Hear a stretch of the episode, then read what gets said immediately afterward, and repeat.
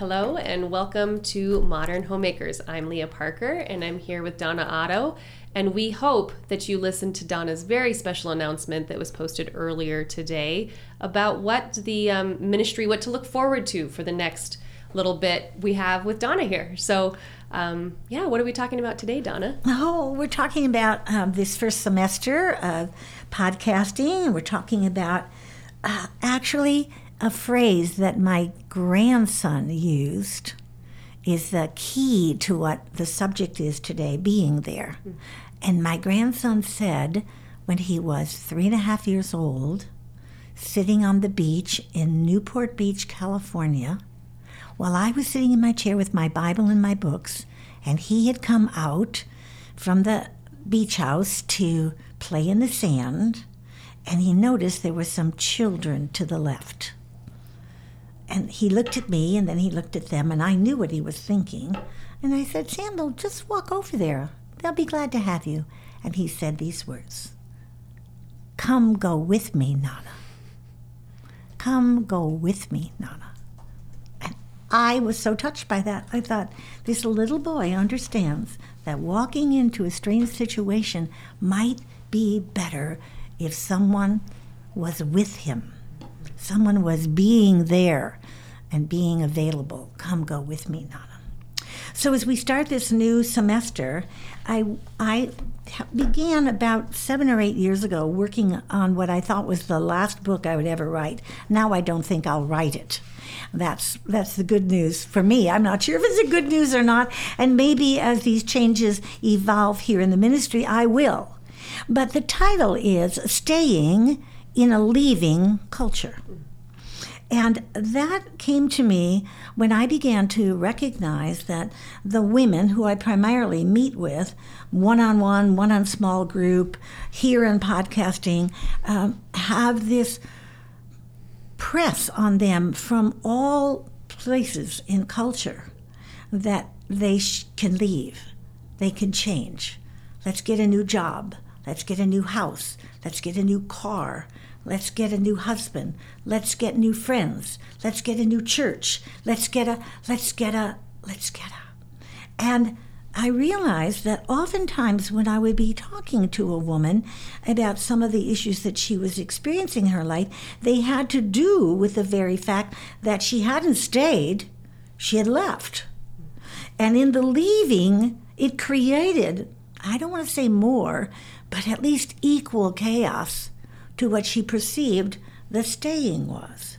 So I'd like uh, to spend some time together 10 or 12 different podcasts together talking about what it means to stay in a leaving culture. And what is a Christian, a Christ centered? I seldom use the word Christian because it's been maligned, but what is a home that believes in God, follows after God? What does that home, that Christ centered home, look like if it's a staying place?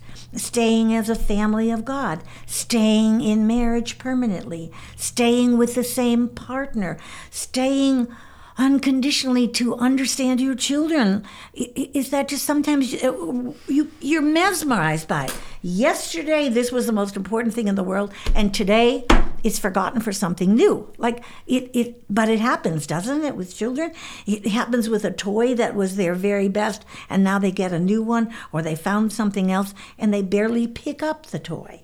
Maybe there's one item they cling to, but most often there's a movement staying in your own spiritual maturation. What does that look like? Staying in a worshiping home.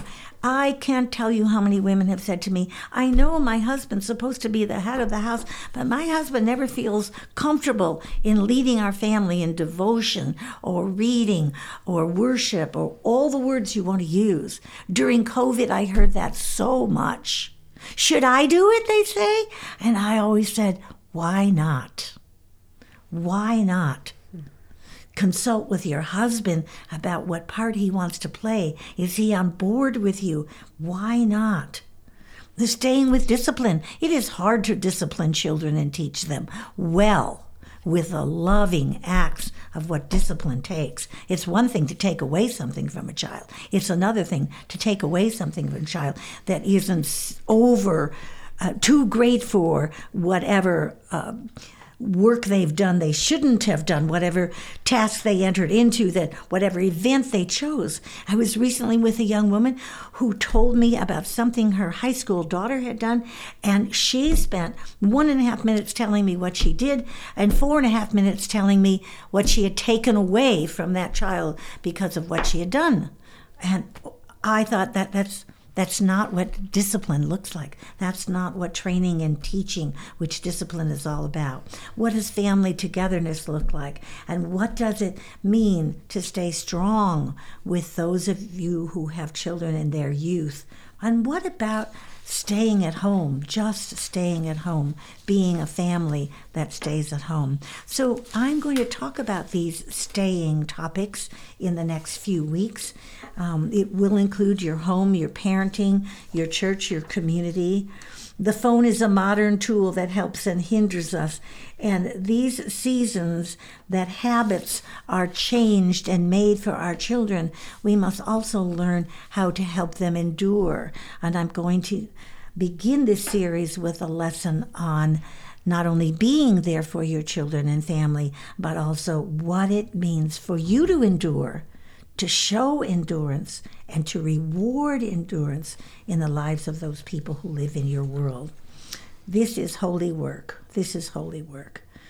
John 14, we find Jesus telling disciples that he is going away to prepare a place for us. Do not let your hearts be troubled. Believe me, there will be many places for you.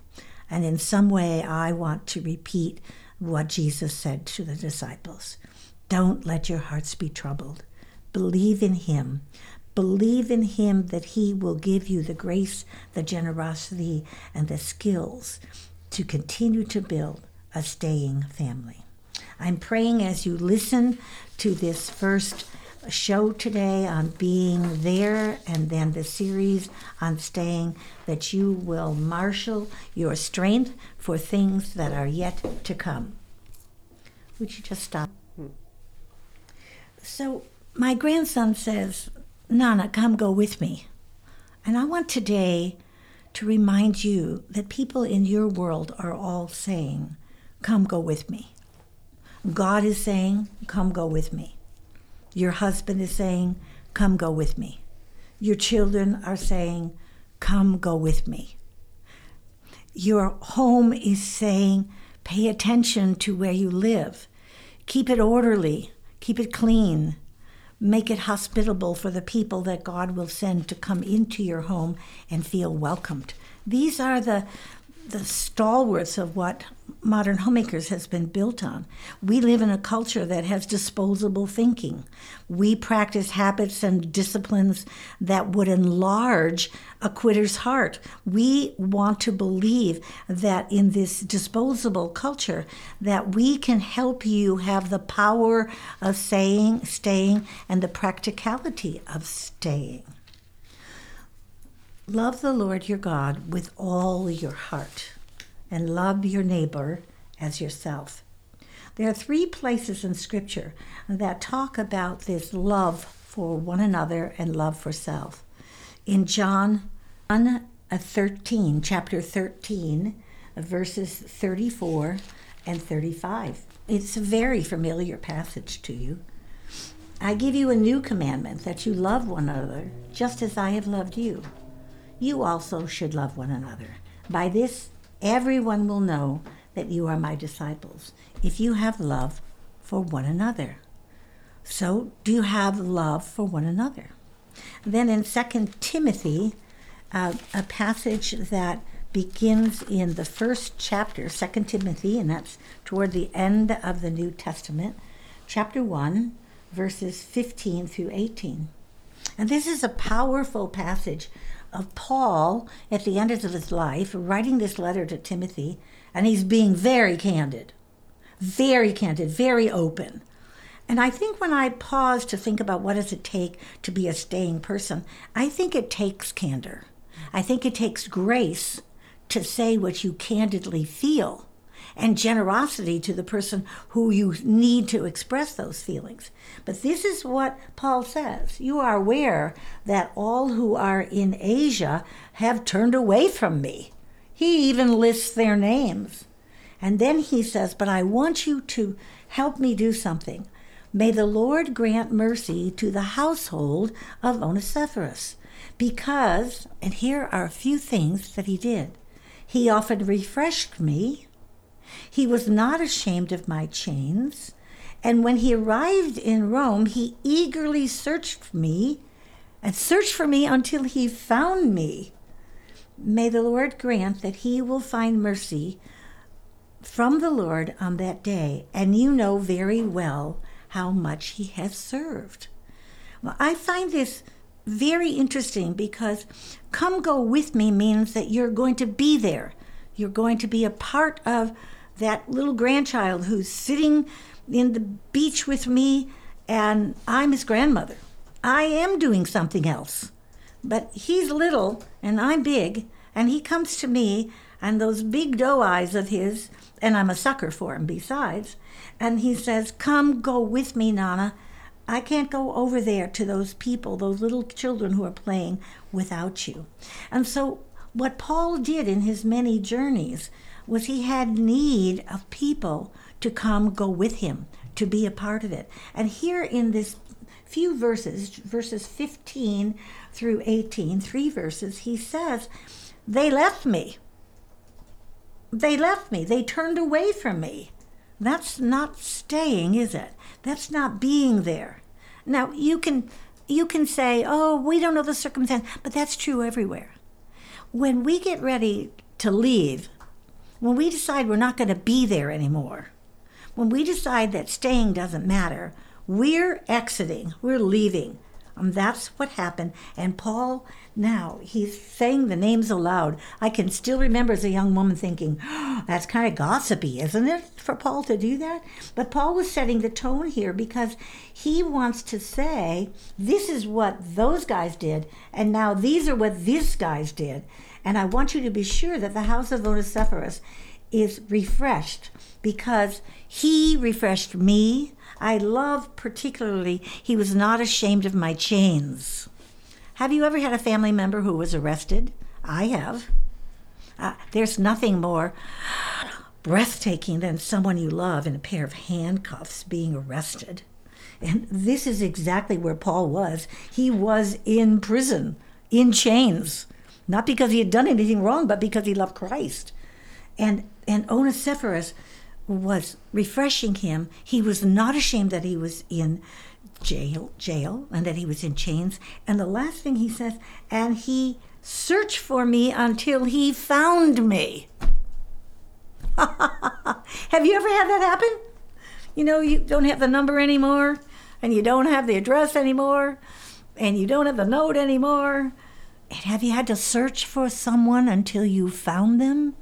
Or you don't know where your child is, your teenager who said they'd be back in two hours and it's five hours and you don't know where to search?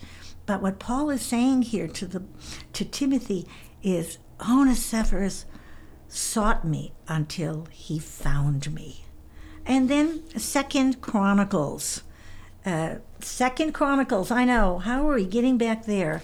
I want you to take time, if you have time in your schedule, to read the Second Chronicles, chapters 1 through 5. Chapters 1 through 5. Elisabeth Elliot always said, The fact that I'm a woman does not make me a different kind of a Christian, but the fact that I'm a Christian does make me a different kind of a woman. And I believe that in chapter 7 of Second Chronicles, you will find ways to put yourself in a getting there, being there, and staying there position. Getting there, being there, and staying there. Staying is a part of the scripture. Uh, all sorts of places there are these one another's pray for one another love one another accept one another admonish one another confess to one another. I, I think i did a very light search and found about 29 of these places in the new testament alone that talks about this being what we are to one another it's a desire. We have to have a dire, desire which springs from a regard for one another. My husband's parents were married for 68 years. It wasn't a happy, holy marriage, but they were committed to one another and they stayed together for 68 years. And my husband and I often talked as we watched them live out their last years how proud we were that even though there had been great difficulties between them, that in the end they were caring for one another, watching over one another, being together. They were there for one another after 68 years of a commitment they made. I think commitment is the first step. I think that's why a lot of marriage um, ceremonies don't talk about that anymore because the culture we live in is not a culture that wants to say it and then not do it they just rather not say it instead of finding what Christ calls us to do.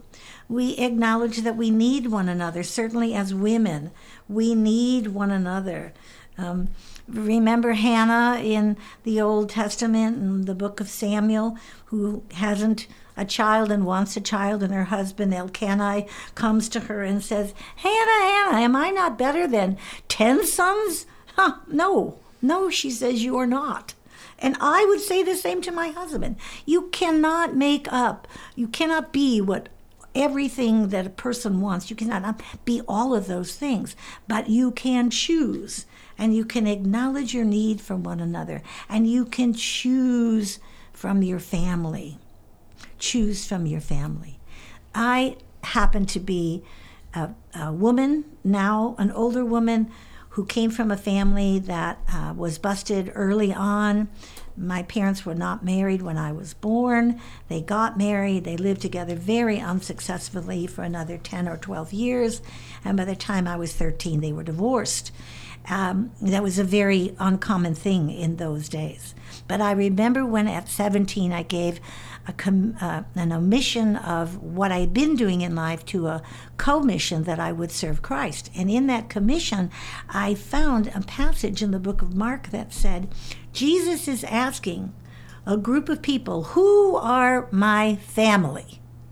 because his family, his mother Mary, his brothers are knocking on the door saying, He's got to stop doing this. He's wearing himself out, like the good Jewish mother who doesn't want their son to do too much like the good mother who doesn't want their children to do too much. And Jesus says, Who are my family?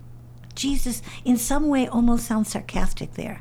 Who are my family? And he says, Those who love and do the will of God. Well, I don't have a mother and father. I didn't have brothers and sisters who love Christ. But may I tell you, I am a part of an extraordinary family who loves God and has loved me. So, getting there, being there, life is lived forward but understood backward, Kierkegaard tells us. And I believe that what Second Chronicles says has a lot to do with that. For now I have chosen and consecrated this house, that my name will be there forever, and my eyes and my heart will perpetually be there. Do you make that kind of choice when you decide to be a woman who is a full time mom, a full time homemaker.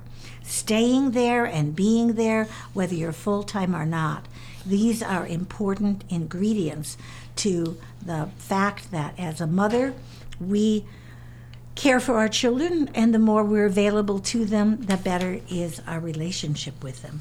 So Samuel says, Nana, come go with me because I am there. I have been there and I am staying there. In the next few weeks, we're going to talk a lot more about staying. The first uh, first chapters in Chronicles, which I want you to read, talk about Solomon taking over his father's work and the number of people who built the temple and everything that he uh, wants us to know about the seventh chapter. And I appreciate the fact if you would open to your Bibles and read and understand what it means to be what Paul is talking about. Old Covenant, Chronicles chapter 7, Second Chronicles chapter 7, New Covenant, Timothy, Second Timothy chapter 1. Will you be there? Will you be a person who stays, who is there, who will be counted on? Will you be the kind of person who does the things that God calls her to do? God says that He is the I am, the I am of the burning bush, the I am who will be with us forever. And we are wanting to remind you that this I am is challenging you to be there. To be there for your husband if you are a married person, for your children if you have children, for your grandchildren if you have grandchildren, for your great grandchildren, for the women and men that God may be calling you to mentor, to be there for your local church congregation, to be there for the neighborhood that you live in, that you might be the representative of Christ. That means often to be there means we have to say no to ourselves. The bright morning, that morning, when little Samuel says, Nana, come go with me, I was very engaged in my regular morning work. It's godly work reading the Bible, studying for teaching, making my journal, etc., etc., etc. Now, it could be easy for me to say, Samuel, not now. I'm doing God's work. But when we are there for people, when we practice being there as God calls us to be there for a certain few, that means that that individual can count on you, can count on us to be there when we're needed. Now, I want to quickly say that children can be very manipulative and try to get you to do what they want you to do at any time they want to. As the mom, as the head of house, as a husband, as a father and mother, you have to be the person who understands what the discernment needs in that moment to be there for that child or to help that child grow in their own um, environment and into themselves as God is calling them to be. Thank you for joining us today. Being there is a big, lifelong subject. And I pray that getting there will be easy, being there will be something you want to do, and that as we talk about staying, that you will see staying there matters. Thank you for that. We are modern homemakers with remember with the common begin and the uncommon finish. So go out and make it an uncommon day by getting there, being there, and hopefully staying there.